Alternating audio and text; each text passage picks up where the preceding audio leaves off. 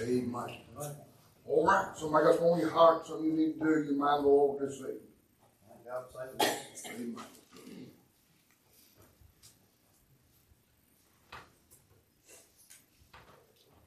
Somebody it?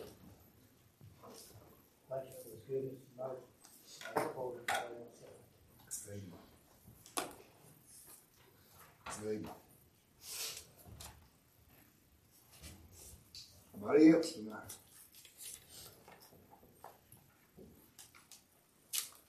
All hearts free.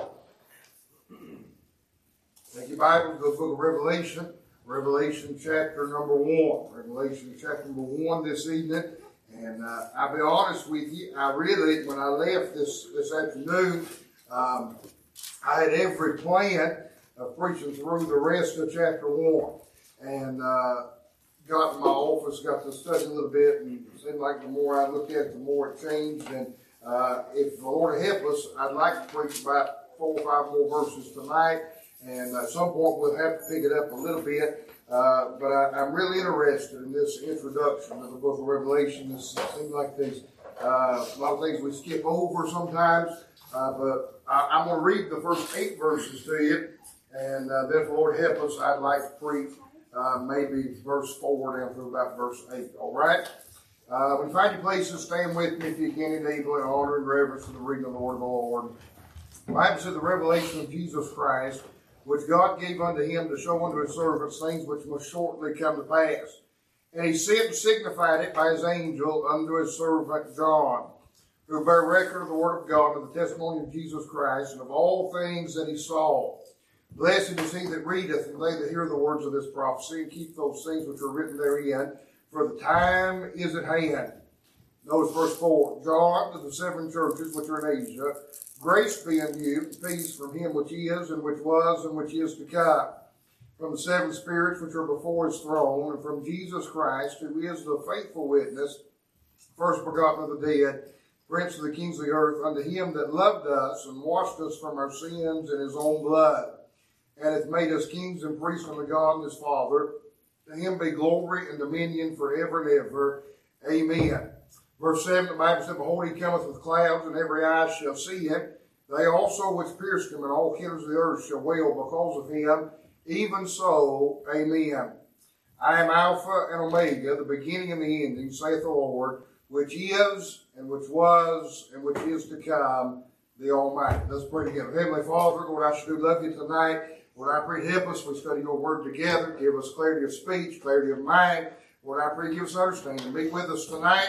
Lord, I pray illuminate our hearts the truth of the word.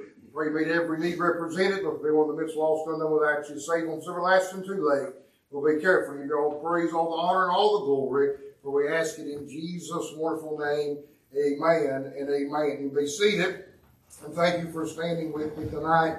Now, I, am not going to go over everything we did last week or Wednesday. Uh, if you remember, we looked Wednesday night at the first three verses. We, that was our intent.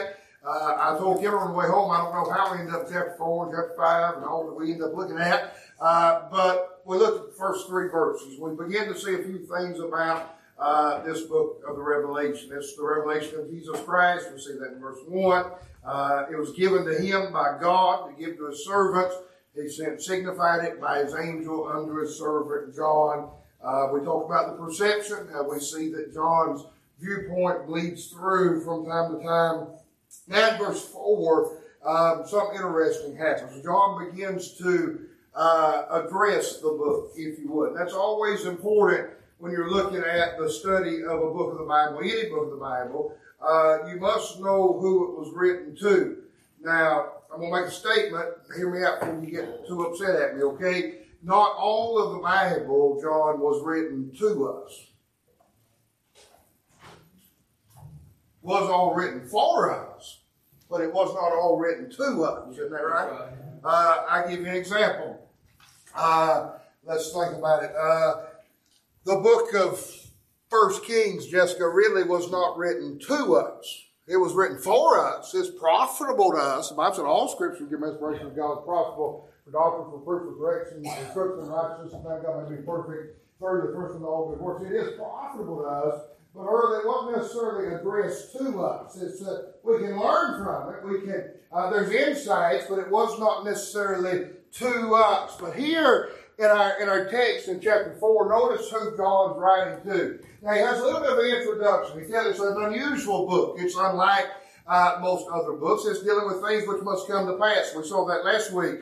But then in verse 4, John begins to address the book. And he says, John, to the seven churches which are in Asia, grace be unto you, peace from him which is, and which was, and which is to come, and from the seven spirits which are before his throne. Book of Revelation, with all its mystery and all its uh, intimidation, we talked some about that Wednesday night, uh, it simply tonight is a church epistle. John plainly said in verse number four, John to the seven churches. He wrote it uh, well, I told you, I believe Wednesday night in your outline, you'll see it in chapter two and chapter three. There are seven churches, seven the seven churches in Asia Minor, seven literal churches. We talked a little bit about that, how that you looked at them uh, practically, you looked at them uh, personally, you can look at them prophetically. We'll deal with that in the next few weeks. But John addressed the entire book to these seven churches which are in Asia. Now we are not get upset about that. The book of Ephesians was Paul was writing to the Ephesian church. He addressed it to the Ephesians, but we understand it's profitable to you and I. That it, it, it encompasses us in some ways. It is a church epistle. It, it's, it's where we get our doctrine. It's where we get uh, our stand. So the Revelation, same way, it is a church epistle. Now this is understanding, uh, is essential to the understanding of the, of the book.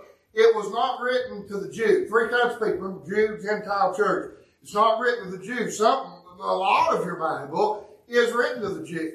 In fact, some of your Bible was written to the Gentile. And then there's a, there's a section of it, Chris, that's written to the church. The book of Revelation is a church epistle. It's addressed to the church, if you would. That's, that's vital to our understanding. We're going to learn in the book of Revelation, we're going to learn about the Gentiles, what the future holds for them. We'll learn about what it holds for the Jew. But we must keep in mind that it's written uh, expressly to the church. So that, that's, that'll be important as we go through. Notice verse 5 and verse 6 quickly. We'll come back to verse 4 in a few minutes, but I want you to notice verse 5 and 6. The Bible said, and from Jesus Christ. Can I point something out right there quickly? I may not hoop and holler quite as much as I did Wednesday night, uh, but I, I'm going somewhere.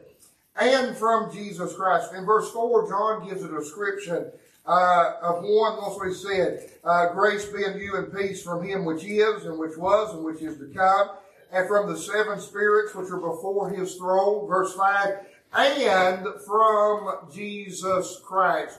He differentiates. He lets us know that verse 4 is not talking about Jesus. It's talking about God the Father. So this book, this John writes to the seven churches, he says, grace be unto you and peace from him which is, which was, which is come from seven spirits before his throne He's saying God, God has given this book. We saw that last week, that God gave it to Christ. Christ gave it to John. John gives it to us. Now John's saying that God is sending grace and peace through this book and from Jesus Christ, watch this, who is the faithful witness and the first begotten of the dead, the prince of the kings of the earth, unto him that loved us, washed us, notice that, loved us, washed us, see it's written to the church. You see that? Uh, that, that doesn't apply to the Gentile. That doesn't apply to the Jew. That applies to the church. He, uh, while he did love the Jew, he did love the Gentile, but he washed us, the church, in his own blood. Verse 6, and hath made us, there it is again, kings and priests unto God and his Father. To him be glory and dominion forever and ever. Amen. All right, so we see the recipients in verse 4. Uh, he addresses it. He tells us who he's writing to. We see the recipients. Notice in verse 5 and 6, the Redeemer. We see a few things that John points out about Christ in verse 5 and 6. Notice me first of all what the Bible said from Jesus Christ, who is the faithful witness. Now there's a list going down through here of different uh, names, different attributes, different uh, uh, what's the word I'm looking for? Different uh, mannerisms, maybe would be the right word, different characteristics of Christ that uh, John's going to list to us. And he's writing to the church. Uh, notice what he said, who is the faithful witness. That the faithful witness, he, John said, he is the faithful witness. And uh, can I say this? That lets us know tonight. It refer it re, uh, reaffirms in our heart that His word is true and can be trusted. Isn't that right? Now, I mean, that's not that's not a complicated phrase. If you uh, if if we were to go outside tonight at the church and uh, somebody come up from this way and somebody come up from this way and run, they run headlong into each other and had a wreck, they would uh, hear we somebody call the law, the cops show up, and uh, one of the first things they'd ask is, "Who's seen what happened? Who is a witness?" Isn't that right? And uh, they, they tell me that it early really is not as uh, really as effective as you think to have an eyewitness. So say the stories vary widely that uh, you may notice one thing, I may notice something else. I may say it's this one's fault, you may say it's that one's fault. Uh, uh, but there, there's different witnesses. But John made sure to let us know he is the faithful witness. His word is true. It can be trusted. What he says is right. That's what John's is saying. He's a faithful witness. Now, not only that, but notice what else the Bible says. Not only a faithful witness, but the Bible went on to say that he and, and the first begotten of the dead. Not only is he a faithful witness, he's the first begotten of the dead. Uh, that lets us know tonight that his power is proven uh, in his death, burial, and resurrection. John said he's not just a faithful witness. It's not just that his word's true, but he said he is the first begotten of the dead. His power was proven in his resurrection. Now, I, I said a little bit about that. You go all the way back in the Old Testament. There were men, women, boys, and girls that Noah were raised from the dead. Uh, you go, Kenny mentioned it this morning, John chapter 11. Jesus raised Lazarus from the dead. Uh, he was not the first to ever resurrect, but he was the first begotten of the dead. He was the first to resurrect from his own power. He was the first to resurrect himself. He had, oh, that, by the way, that first uh, begotten of the dead, that lets us know that there's more yet to come. That ought to excite you just a little bit. Uh, he's not the only begotten of the dead. He's the first begotten of the dead. He is the first fruits. There is, uh, there is a harvest yet to come of the resurrection and uh, it proves his power to us. That he, not only is his word faithful and true, can be trusted, but his power is proven in the fact that he is the first begotten of the dead. Not only that, I want to say this, he is the foremost of all the kings. Watch what your Bible said in verse number five? Uh, and from Jesus Christ, who is the faithful witness and the first begotten of the dead, and the prince of the kings of the earth. That word prince in verse 5 literally means to be chief of or to be the commander over. I, I, I see it like this. He is far superior to the best that the world has to offer. What John was saying was this. His, he's a faithful witness. You can take him at his word. He's uh, the first begotten of the dead. His power has been proven. Then Noah, he said he's the prince of the kings of the earth. John said, uh, you take the greatest of the kings there's ever been, uh, and Christ is over them. He's far superior uh, to the best that the world has to offer. He is superior. I to say this, he is sovereign. We realize he is the Son of God. Uh, so we see he's the faithful witness. He's the first begotten of the dead. He's the foremost of all the kings. Notice what he said in the latter part of verse 5. And the prince of the kings of the earth. Now watch this. John said unto him that loved us, washed us from our sins in his own blood, and hath made us kings and priests unto God and his Father. To him be glory and dominion forever and ever. Amen. So, uh, I can't remember if I told you not, we, we saw the recipients in verse 4 and verse 5 and 6. We see the Redeemer. He's the faithful witness. He's the first begotten of the dead. He's the foremost of all the kings. Then I want to say this. He's the forgiver of sins. Isn't that right? John said in verse 5, unto him that loved us and washed us from our sins in his own blood. Uh, he is the forgiver of sins. Notice a few things that John uh, said about him being the forgiver of sins. Notice his passion in verse number five. John said, unto him that loved us. We mentioned that uh, this morning. The Bible said we love him because he first loved us. Romans 5, 8 said, But God committed his love toward us, and that while we were yet sinners, that Christ died for us. Aren't you glad he loved us this Amen. morning? Uh, this evening, what a blessing it is to know that when we were unlovable and unwantable, that he loved us. We didn't love him, uh, yet he loved us. Notice the passion that he had uh, unto him that loved us. Notice the possession. You say, preacher, what do you mean? The Bible said unto him that loved us and washed us from our sins. Uh, what his sins that he died for is our sins that he died for. They belong to us. Uh, he loved us so much that he died for our sins. It belonged to us. He paid the penalty uh, for our sin. We see the passion, the possession. Notice the price. You say, preacher, what did it cost him? The Bible said that he washed us from our from our own sins in his own blood. That's what it cost him. Uh, the Bible said, I believe it's over in First Peter, that uh, for as much you know not redeemed with corruptible things such as silver and gold, uh, uh, from vain conversation he fathers, he went on to say, but with the precious uh, blood of Christ, what a price that he paid. He washed us, he cleansed us from our sin uh, in his own blood. Notice the, not only the price, but notice the producing in verse number six. The Bible said, and hath made us kings and priests unto God his Father. Not only did he love us, not only did he wash us in our own sin, our sins, uh, his own blood, but not only did he pay for it with his blood, but I want to say this, the Bible said he hath made us kings and priests. Now let's say this. You see in these verses, once again, he's writing to the church that, watch what your Bible said, unto him that loved, past tense us, and washed, past tense us, from our sins in his own blood, hath, past tense, made us kings and priests unto God and his Father. It's past tense. These things have already happened to those that John's are writing to. We see the producing. Uh, he took nothing and nobody. According to John, he hath already made us kings and priests unto God. What a blessing that is. If the Lord help us one of these nights, we'll talk a little bit uh, about the reason that we've been made kings and priests. We don't have time to do it this evening. Then notice that part verse 6. John said to him, be glory and dominion forever and ever. Amen. Only thing in verse numbers 5 and 6, the only characteristic, the only uh, quality, if you would, the only thing said about Christ, John, that is not in the past tense. Watch what your Bible said, verse number 5. Unto him that loved, past tense.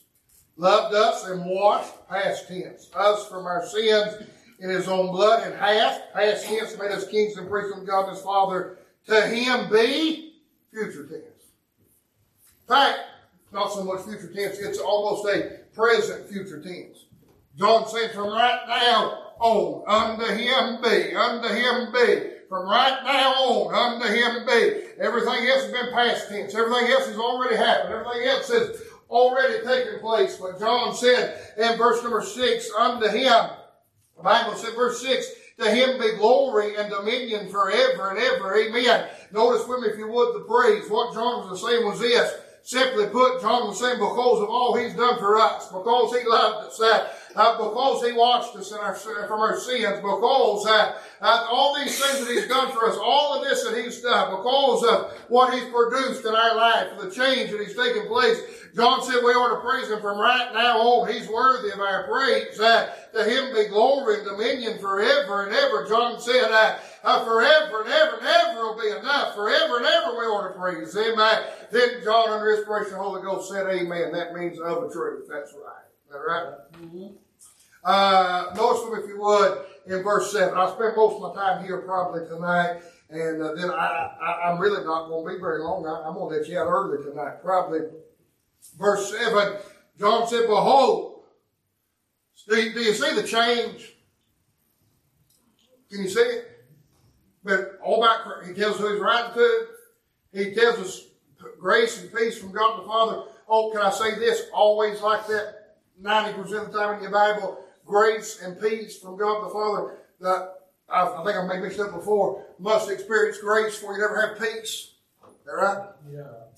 Now in verse 8, verse 5 and 6, he tells us about Christ, he tells us that he loved us, he washed us from our sins, uh, that he made us, he hath made us kings and priests. He's worthy of our praise. Unto him be glory and dominion forever and ever. Amen. Then all of a sudden, in verse 8, John said, Behold, whole thing changes.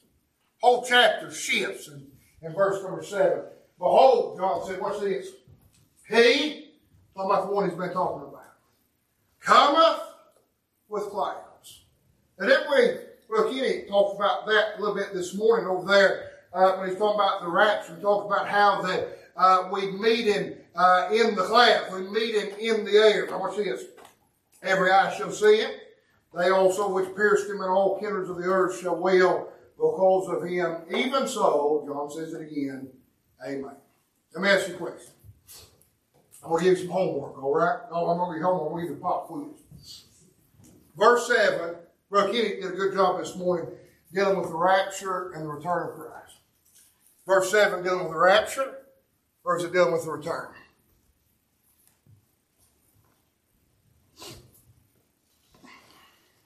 Rapture. Rapture. How come? Because it comes with the clouds. Okay. Who agrees? Raise your hand. Any opposed? Half of them vote. All right. There's what you say. We're gonna put, we're gonna study cross. This is a real good example. We're gonna have to learn to put things where they go.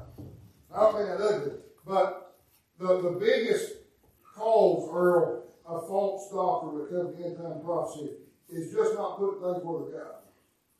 Gotta have a timeline. Gotta have things in order.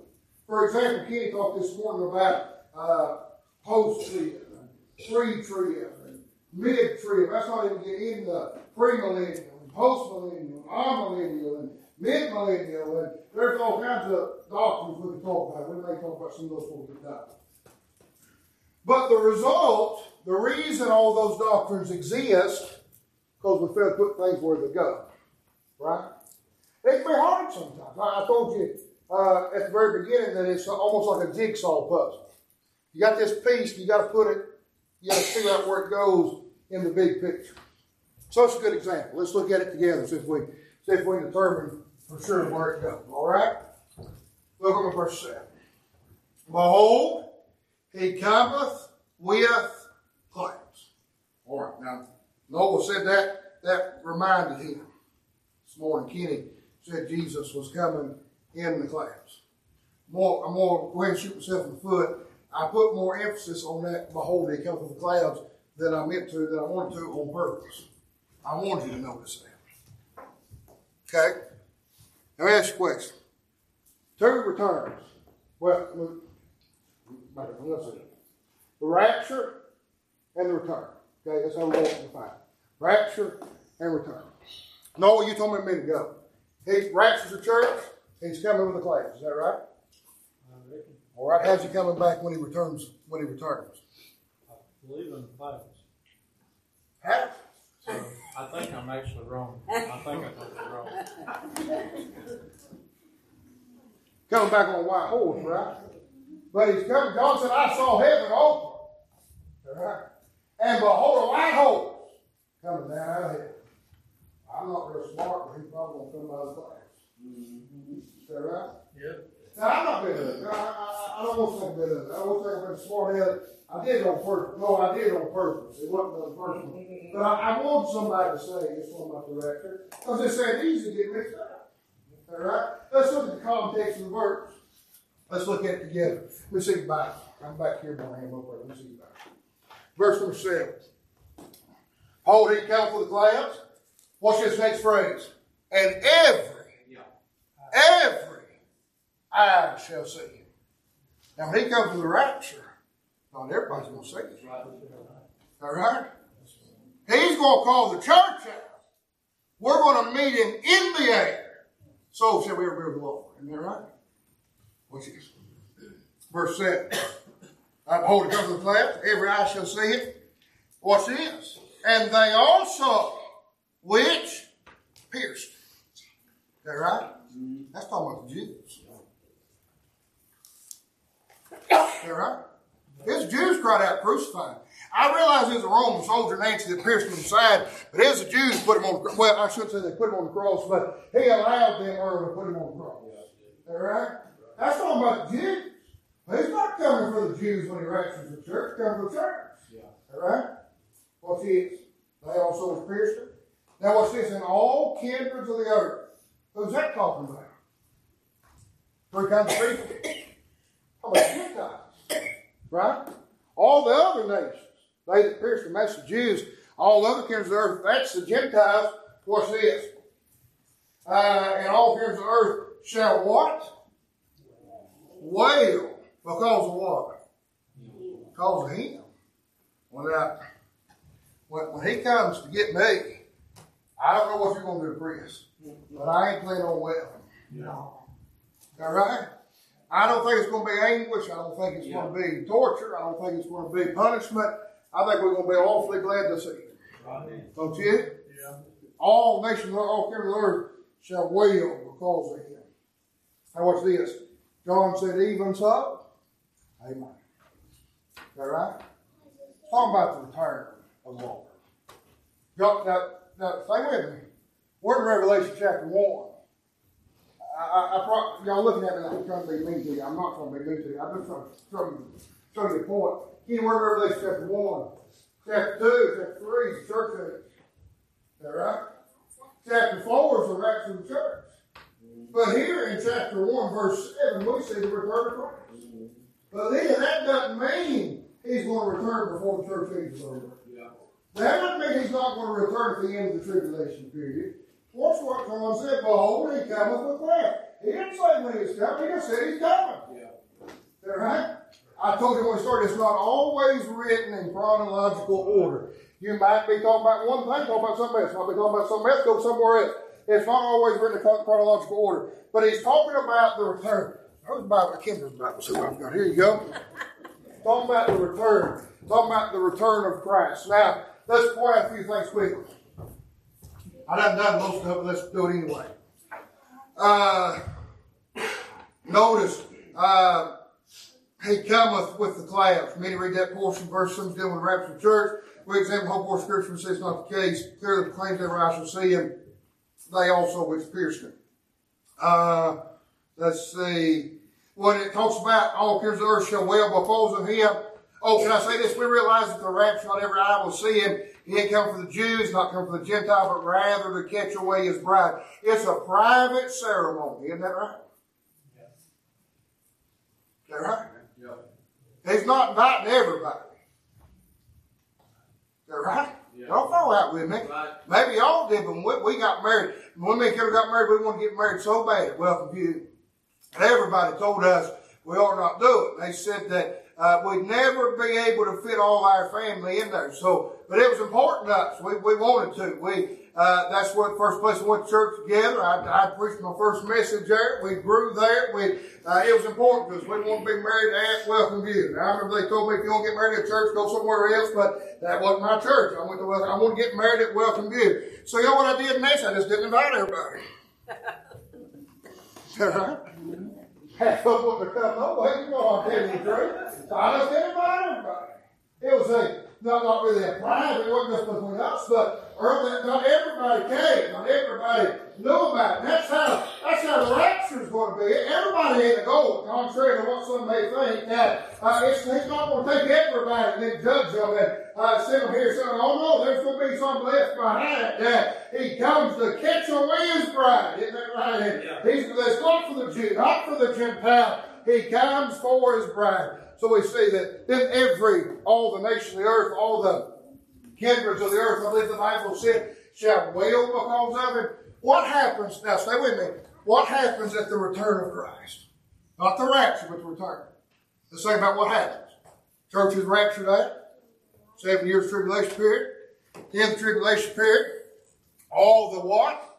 Nations of the earth gather against Israel. And when it seems like all hope is gone, Christ the sins out of heaven. Noah coming with the clouds. I'm just thinking. Sins out of heaven and defeats the beast, the false prophet, and what else? The Gentiles. That right? That's all the way back, Daniel chapter 2. That rock, that stone knocked out and hands rolls in that mountain, smite seems on feet. That happens at his return. Is that right? On that day, Nancy, Revelation 1 7 said that all the people of earth shall wail because of him. Oh, my, now listen, I'm not being ugly when I say this. I don't mean this cold heartedly. God, I'm not saying I, I'm not saying I desire for anybody to be there. But it seems to me somewhat fitting. All the nations that have denied him, all the nations that pushed him away, all the nations want nothing to do with him. And in that day, all of the earth will wail because of him. And the truth of the matter is, their punishment's just getting started. All right, talk about the return. So we see, we see the Redeemer. We see his return in verse number seven. Uh, let's see, is there anything else I want to say about that? Uh, he returned to the turn Christ in the tribulation period to defeat the beast, false prophet, which time he also defeat the Gentile nation of the world. That's the end of the times of the Gentiles. We've looked at that over the last several weeks. And then he'll begin to he'll establish his millennial reign. Now, when studying prophecy, uh, we must ensure that we're putting things in their proper place on the timeline. Now, I don't, I don't mean that, I promise you, I, I, I, feel like you think I've been mean to you. I really don't mean to. I'm not trying to be into But what I'm saying, Chris, is this. I've seen people take that and put it out of place. And it, if you get that out of place, nothing else falls into place. Mm, so if you put the rapture of the church before the rapture of the church is, well, the rapture of the church is what kicks off all these other events. Mm-hmm. We've got to put it where it goes. So I'm saying, start talking about the rapture, talking about the return. All right, let's look at verse number 8. How can we do What's, what's the Bible say in verse 8? Notice, uh, stick with the illiterate outline. I kind of got a kick out of this. Notice his resume. They said, Preacher, what do you mean by that? Another change happens in verse 8. John tells us that he's coming back. Tells us that all the nations of every eye will see it. All the kingdoms of the earth will wail because of it. Then in verse 8, if you've got a red letter Bible, it's not John talking, it's the Lord. All right? What's what he says? I am Alpha and Omega, the beginning and the end, saith the Lord, which is, which was, which is to come, the Almighty. Let's look at his resume. Notice number one, he is self-existent.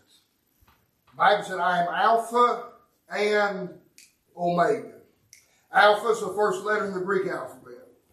Omega is the last letter in the Greek alphabet. What he's saying is this. He's signifying that he is the first. Oh, Almighty. What he's saying, John, is this. He said, I am Alpha. One of his I am statements. No, we ought to study that sometime, the I am statements of Christ. Gospel of John, few in the few in Revelation. In fact, you go all the way back to all the way back to the Old Testament, find some I am statements that he made. But he said, I am Alpha and Omega. What he meant was this first letter, last name, none before. What he's saying earlier is, I am first, and there's none before. Yeah. What he was saying was this that one of the strongest debates today, one of the biggest controversies concerning Christ, is this that he is, even those uh, that believe, John, that, that would say to some degree that they believe he is the Son of God, they believe that he is a created being. That at some point God made, created him as a son. In fact, I hate to tell you this because it makes me sick to my stomach, but the argument behind it is that Christ and Lucifer were both created beings. Lucifer is a created being. They believe that he created two sons, Christ and Lucifer, and there was a sibling rivalry, and that created good and evil. Hogwash. Yeah. All right? What did he say? I am Alpha, he said. He said, I am first and there's none before. Right. What he was saying was, nobody created me. That right? There was no one before me. In order for there to be a creator of Christ, then there had to be someone before Christ. Right. That right? Now you cannot I, take woodworking or whatever you want to talk about. You can't create something uh, if there's not somebody there to create it. Right? It had to be had to be somebody before. He said, "I am Alpha." None before me. He is not a created being. The Bible said in the beginning, in the beginning was the Word, the Word was with God, the Word was God. In there, there never was a time Christ was not. He's been as long as God has been, and God always has been. And there is no, there is no creation. He always has been. Now, notice this. Had no creator. Why like this though? Had no creator. That's not all that he said. He said, I am Alpha and I am Omega. Omega is the last letter of the alphabet. There? What he's saying, Chris, is I am first. There was none before me. I did not have a creator. Now also Nancy was saying, I am Omega. There will be none after me. Right. What he's saying, Earl, more than just a couple of letters, what he's saying is, I am first, there was none that created me. I am Omega. I am last. There'll be none to overthrow me Yeah. and rule after. Right. Is that right? Yeah. He's self-existent. He is dependent on no one or anything. Is that right? Yeah. Listen, you create something. I don't care what it is.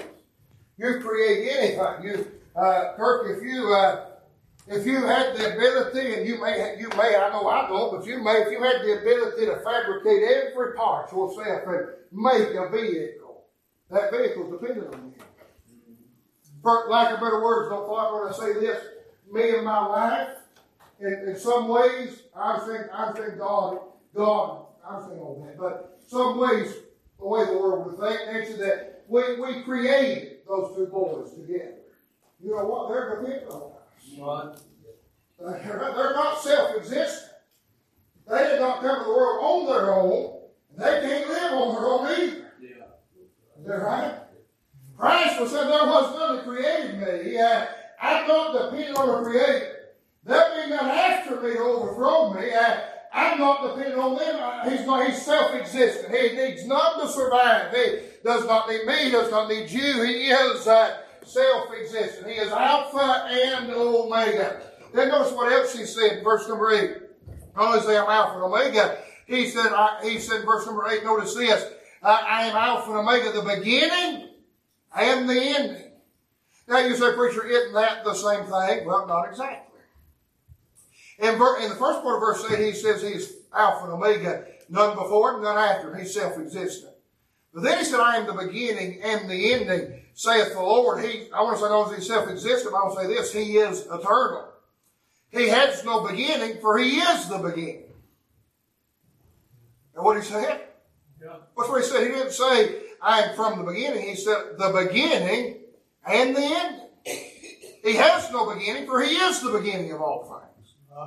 He'll have no ending, for he is the ending. And I want to say this, it's by him that all things consist. You say, preacher, I don't know about that. Colossians 1, verse 16, listen to what your Bible said. Verse 16 and 17. For by him were all things created that are in heaven and earth, visible and invisible, whether they be thrones or dominions or principalities or powers. All things were created by him. Listen to this. For him. What about that? Verse 17. And he is before all things. That makes sense. If he created all things, and all things were created by him, for him, he'd have to be before all things. Is that right? Listen to this. And by him, all things consist. What he's saying is this. In verse number, verse number eight, he said, I am the, begin, the beginning and the ending, saith the Lord. What he's saying is this. I had no beginning. I am the beginning. Now you say, preacher, I, I just can't wrap my mind around that. Well, God, God is not defined and, and, and confined, I guess is what I'm trying to say, by time like you and I are. We, we joke a lot and say that somebody come out and say, uh, boy, preacher, you preached a long time. You're, you're like Pharaoh. You don't know how to let God's people go. And we'll say, well, it's all the Lord's time anyway. But the truth of the matter, Kirk, is God does not look at time like you and I do anyway. He's not confined by it. You and I can somewhat look back and remember our past. But sure, the farther away we get from it, the fuzzier and hazier that gets too. We're, we very much live in the present. We're very, I mean, listen, we changed our time by an hour last night, and it's got every one of us messed up. Every one of us talking about how it's messed us up. An hour, 60 minutes. Is that right? But God is not confined by time the way that we are. He sees all time at all time. What about that? He sees Nancy the return of Christ as good as he can see the as good as he can see the birth of Christ. He sees John when we've been with him for 10 million years, as we would think, as good as he sees right now. fact, do you realize that he not only does he see all time, but he's present in all time? That right? Now, the Lord knows you and I base everything off time. We had a whole deacons meeting for what an hour and a half this afternoon, and all we talking about was setting a schedule for what we was going to do next year. Setting, trying to set a calendar for the things that we do next year. Now, some of you are going to want that. I'm just going to tell you, I'm not going to give it to you because it changes a million times between now and the time it gets here. But we got an outline for uh, for me. But we're, we're consumed with time, and the Lord realizes that. So while He had no beginning, there was no beginning. You with me? He always was. Never a time. I'm struggling. It's hard to explain what I'm trying to say. Never a time he was not. There in our text, he says the beginning. What he's saying, Lydia, is for our benefit. He's saying that he was what began everything we know. He is the beginning. Colossians said all things were made by him, for him, by him all things consist. All right? He's the beginning. What happened in Genesis 1 1? The Bible said God said, Let there be light. John 1, the Genesis of the New Testament, refers to Christ as the Word, the spoken Word. God said, Bible said that all things were made by Him. God spoke, and Christ is the express will and word of God. So all things were made by Him. He's saying, He's saying, uh, sharing that all that He is the beginning of all things that we know. That's not all that He said. Right? The beginning and the end. Before Genesis 1 1. Well, in fact, before before God put the sun in the sky and the moon and separated darkness and night, the Bible said that the that the that the uh, evening that the darkness was called evening night, and the uh, the light was called day. Before then, John, there was no time. That began time. Right, but there's coming a day where time will cease to be. Is that right? Revelation 21 and 22, those seven new things. John said, I saw a new heaven, a new earth, the old heaven passed away. You know all that. That that begins, we're not going to call it heaven.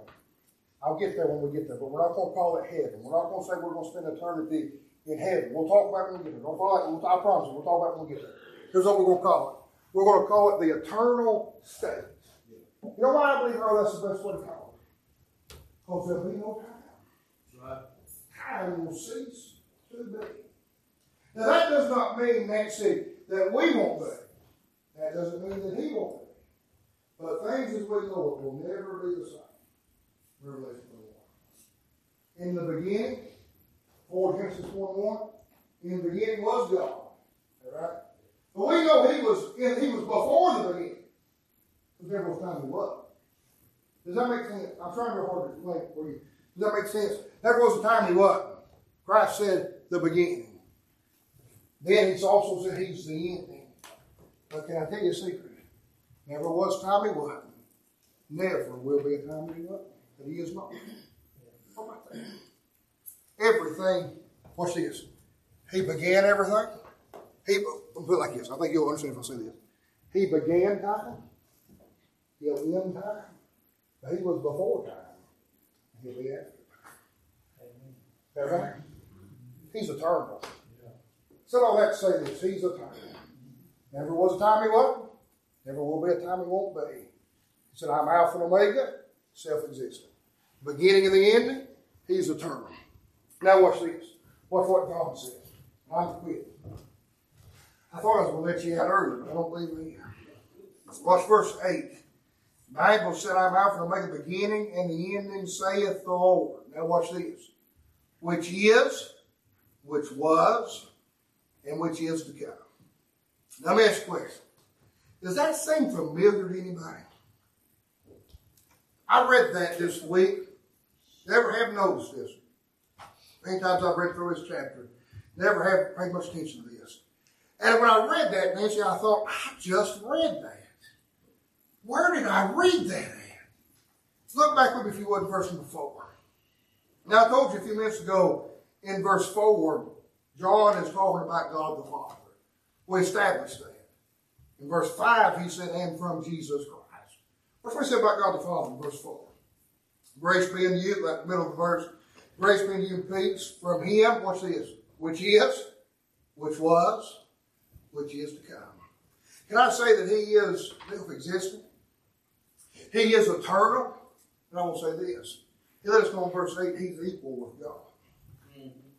Same thing that's said about God the Father in verse 4 said about Christ in verse 8. He which is, which was, which is to come. Now that speaks of his self-existence. And it speaks, Jessica, of his eternality. But what it really shows us, I believe, the reason that the Holy Ghost pinned it like he did, Sharon, it shows us that God the Father are those things, and Christ is too. He is the Son of God. For God, He is equal with God. Father, Son, Holy Ghost, these three are one. All right? Now you say, Preacher, can you explain that? Glad you asked. If you was to go take a cup of water, pitcher of water, I said pitcher of water. If you was to take Earl and get three different cups. You took out one pitcher, poured it in three cups. Took one of those cups, you put it in the freezer. Took one of those cups, left it on the table. Took the other cup, you poured it in a pan, you turned the heat up on the stove. Set that water on. Would you agree that all three mixing are water? All right. When you get some time, you pull that water out of the freezer, it's going to be water. Ice. You go over and look at that water on the stove, and there's going to be what coming up off of it? Steam. And that water on the table, it's still just going to be water. All right? But if you broke it down, I'm no, I'm no chemistry teacher, but uh, Lydia, blame her, she told me today if, I, if the Lord hadn't called me to preach, she believed I'd been a teacher somewhere, so I'm going to teach you something, all right? Listen to this. If you broke it down, Wendy, to its very molecular level, you know what every one of them be? H, hydrogen, 2O. Every one of them is the same. That steam, that ice, and that cup of water. Every one of them made the same stuff. Yeah. They're equal. But they're in different situations, in different surroundings. We'll say like this, they manifest themselves differently. All right? mm-hmm. Same thing with God, Father, God, Son, Holy Ghost. All three are one. All three are equal. All the attributes of one apply to the other. But actually they manifest themselves in different ways. One God manifests in three persons. All right, that won't cost you a thing. I just, I just want to make Lydia happy and teach you something. Watch this. So he's, he's equal with God. God the Son is coexistent, co-equal with God the Father. Then notice the latter part of verse 8. I'll quit. Bible said, I'm Alpha and Omega, the beginning and the ending, saith the Lord, which is, which was, which is to come. Notice this last little phrase. The Almighty. That word oh Almighty, this is what it literally means. I promise you. I promise you. I cannot, I cannot make this up. It's one of those times I don't do a whole lot of word studies, and well, I do, but I don't, I don't often preach them. But I cannot make this up, John. This is literally what the word means. That word oh Almighty literally means the ruler of all. That's what it means. You want to know the definition? It carries the idea of he, and I promise you, I promise you, everywhere I looked it up, that he was capital. Every single place I looked up. He who holds sway over all things. That's what that word almighty means. What about that? John said he's he's self-existent. He's eternal.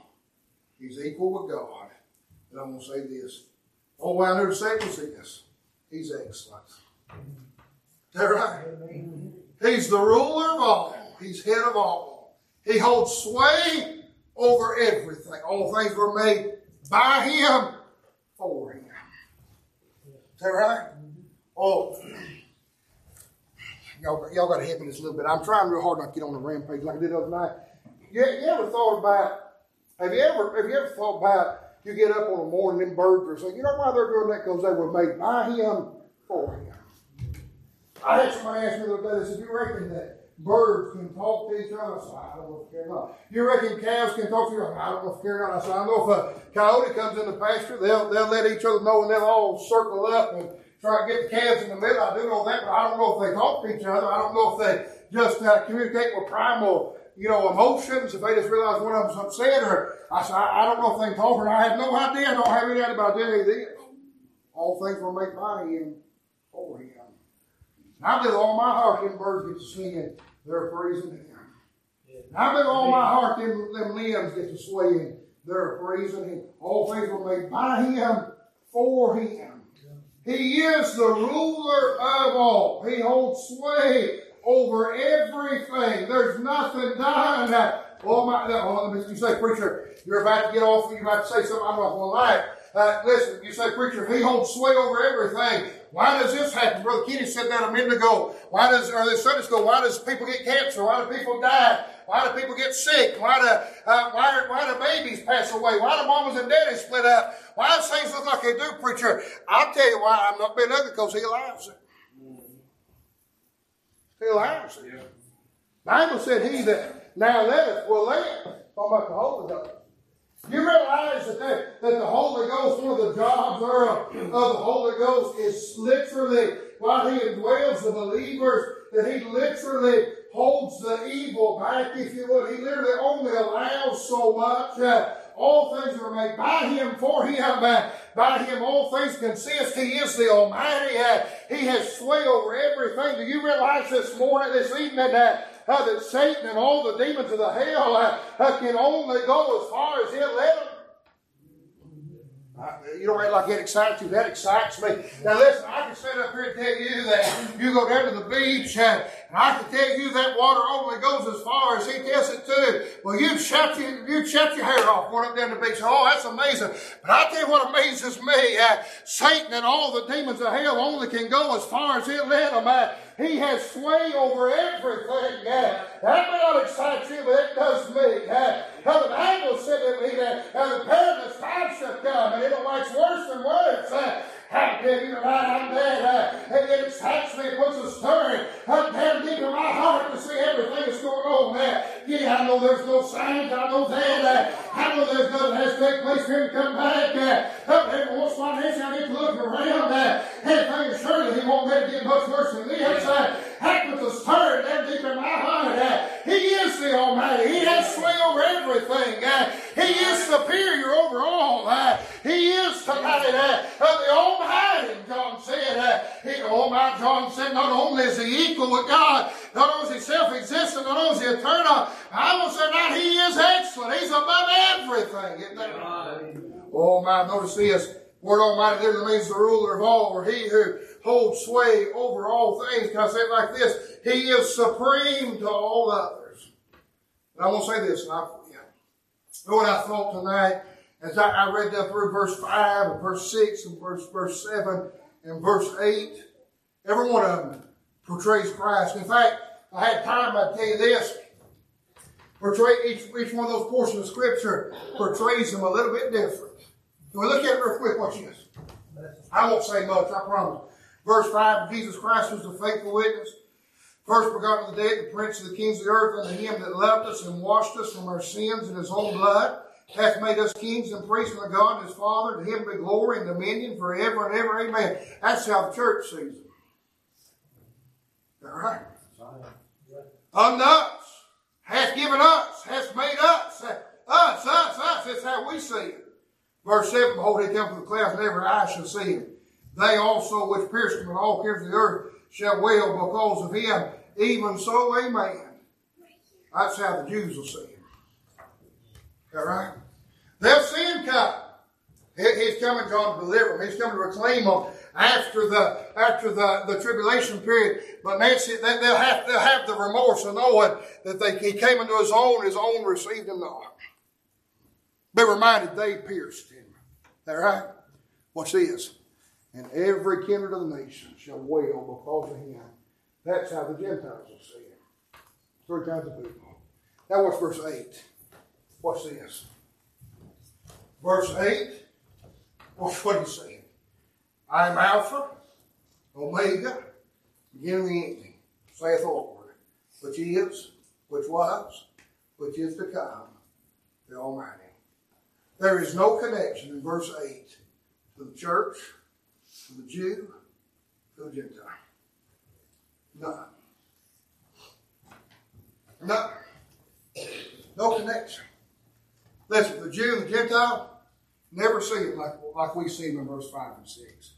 Because he hath not cleansed them from their sins in his own blood.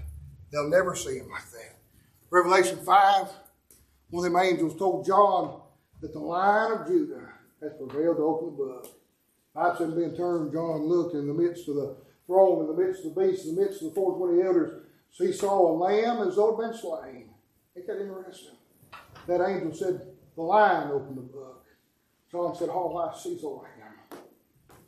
Y'all didn't get that right. That angel, Ron, didn't know anything about being redeemed. He saw him victorious. He saw him prevailing to open the book. But John, preaching the church, he said, I just see a lamb. I see a lamb that's been. What he said, he said, I see my Redeemer. I see the one that lived and died for me. See, we see him different than everybody else does. Jew and Gentile never see him like we see him in verse 5 and 6. Verse, verse 7, the Jews see him coming to reclaim him, but they also see him as the one they rejected. Verse 7, the Gentiles see him as the one that smites the nations, rules with a rod of iron, and have his mouth of a sharp two-edged sword. The Bible said that all the nations of earth shall wail because of him. That's how the Gentiles will see him. How the Jews will see him. How you and I see him. But verse 8, just having. Is that right? Doesn't matter whether you're Jew, Gentile, or church. He is Alpha. He is Omega. He is the beginning. He is the end. He which was, which is, and which was, and which is to come. The Almighty. Does not matter, John, whether you believe it or not. He is. Say verse 5 and 6, He hath cleansed us. That implies, Nancy, we understand, we understand enough church doctrine to understand that implies He's writing to the church, those who have believed. And because of that, we can see Him as our Redeemer. The Jews, those that that, that, that remain and remain faithful, don't take the mark of the beast during the tribulation period, they'll see him as their, they'll see him come to reclaim. The Gentiles will see him as their punisher. But chapter, verse 8, doesn't matter which side of the fence or which three groups, he is Alpha. He is the beginning. He is he which was and is and is to come. He is the Almighty. Now you may not be getting that. That excites me. That means, John, he is, he is self-existent. Whether you believe it, whether I believe it, whether anybody else believes it, he is self-existent. He is eternal.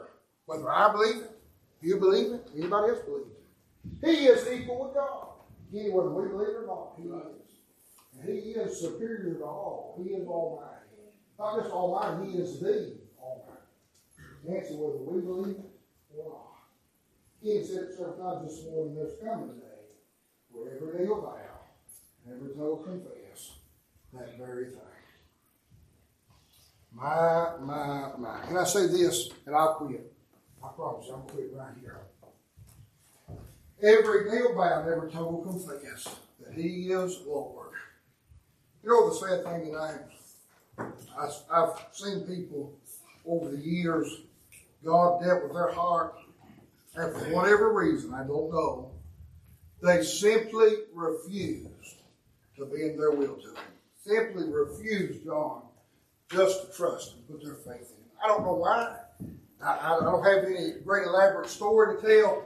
Chris, I don't know, but I've seen over here people just they just refuse. When you see on their face, you just see the determination that they will not bend to it. Know the sad thing? If they live their life and never confess Him as Lord, there's coming a day they will, and they'll spend eternity in hell. It ain't a shame? Boy, I am glad tonight, as a seven year old boy, I bowed on my knees and confessed He was Lord. Give Him my heart and life. What a difference it makes when you confess. I stand in faith. The musicians, they look at this song.